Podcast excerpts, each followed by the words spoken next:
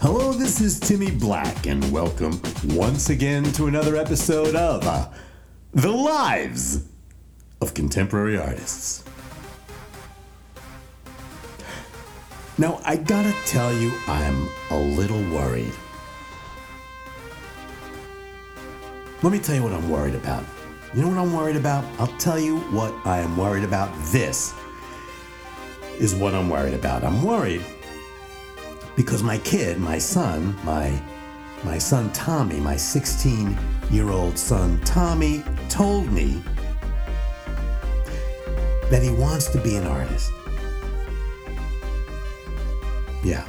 Just like just like just like Louis the 16th and, and, and, and Donald Trump and, and Jesus Christ, Tommy also wants to go into his father's business.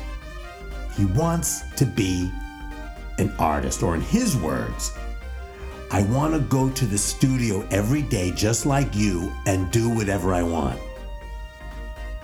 Well, that makes two of us, but it's not so easy.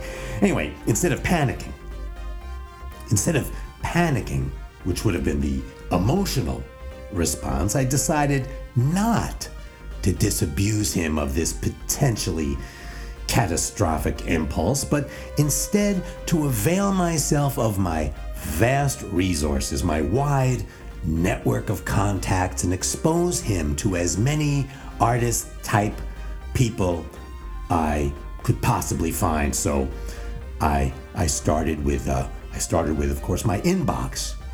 Uh, as you know, I've, I've mentioned this before, but it's it's worth repeating. It's worth repeating. Everybody, and I mean everybody wants to be featured on my podcast.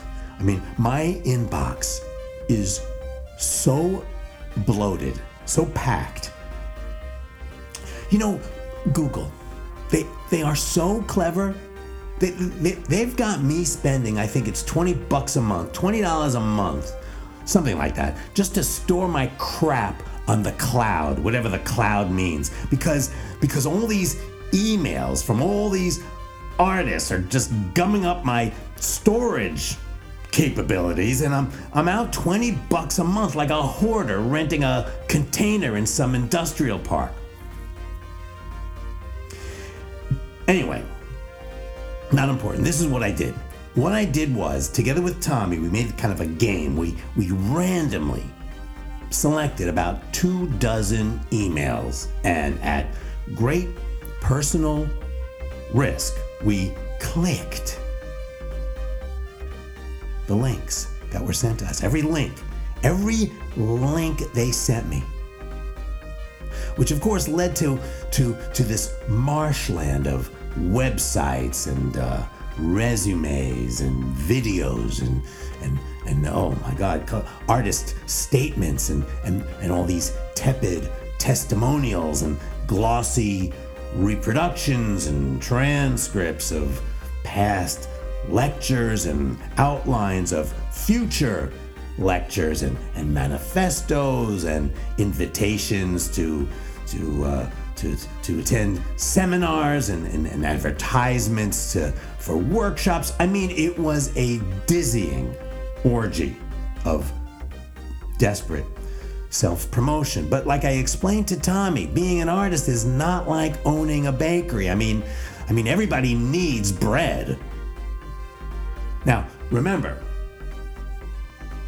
we live in Los Angeles, so of course, that led to a classic teenage digression where Tommy listed all of the people he knows that don't eat carbs. Uh, it was like, I don't know, it was like from Samuel to Malachi, he went on without a pause from friends to, to, to friends' parents to teachers to neighbors to athletes to YouTube celebrities. I mean, he went on and on and on. And I finally told him to, to pipe down because I was getting the impression that I was the world's last noodle eater and, and I was feeling fat and, and, and it was making me feel guilty. And, and, and I'd forgotten what it was we were doing online to begin with.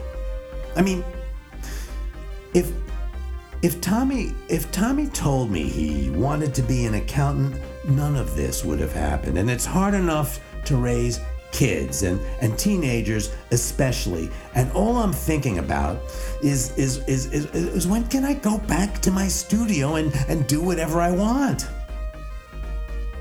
Anyway,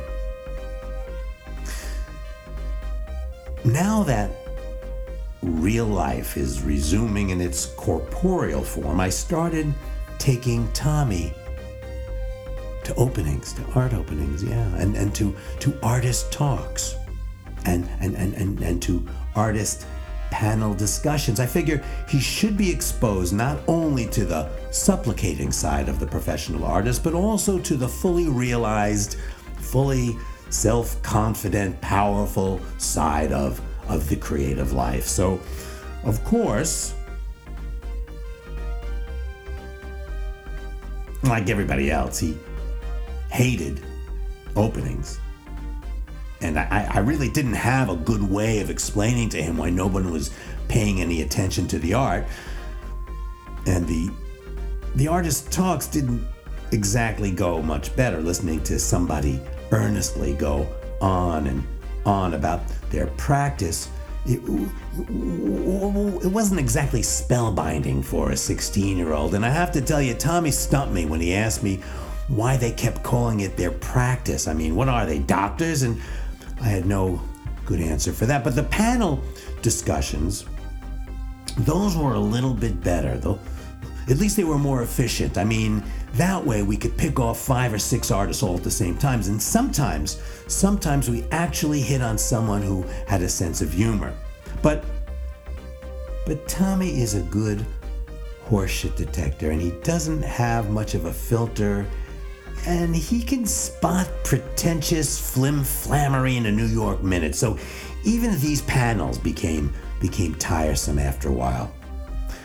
But the funny thing is that the last panel discussion we went to was called, get this, Artists and the Imposter Syndrome, which we both found sort of ironic and and, and, pretty much an act of God. We both we both recognized that this whole process, this this research project of ours, wasn't terribly helpful, and we recognized we both we both recognized in our own manner the obvious conundrum of witnessing imposters masquerading as experts warning of a basic human condition, describing it as a set of, I don't know, symptoms and pretending that if we all acknowledge that suffering from self doubt is a universal predicament and that somehow, miraculously, we'll all develop a sort of herd immunity if we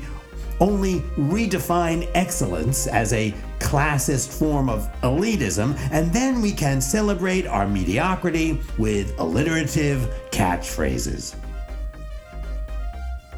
Now, you may argue, reasonably, that imposter syndrome is not that alliterative, but that only strengthens my point.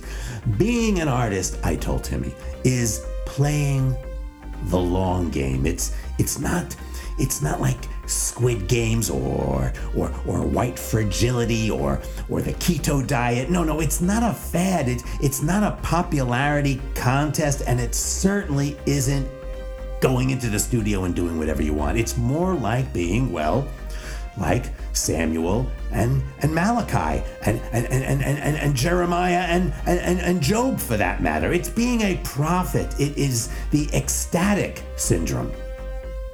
It's about putting into form your own delusional hallucinations and somehow turning them into universal monuments to human endeavor. And, and, and when people throw their hats into that fiery ring and, and feel unworthy and feel unprepared and feel like they are imposters, well, guess what? They, they probably are imposters. And there's not enough TED Talks in the world that, that's going to get around that inconvenient fact. But that doesn't mean that doesn't mean you shouldn't try. There's no there's no failure more noble or more pathetic.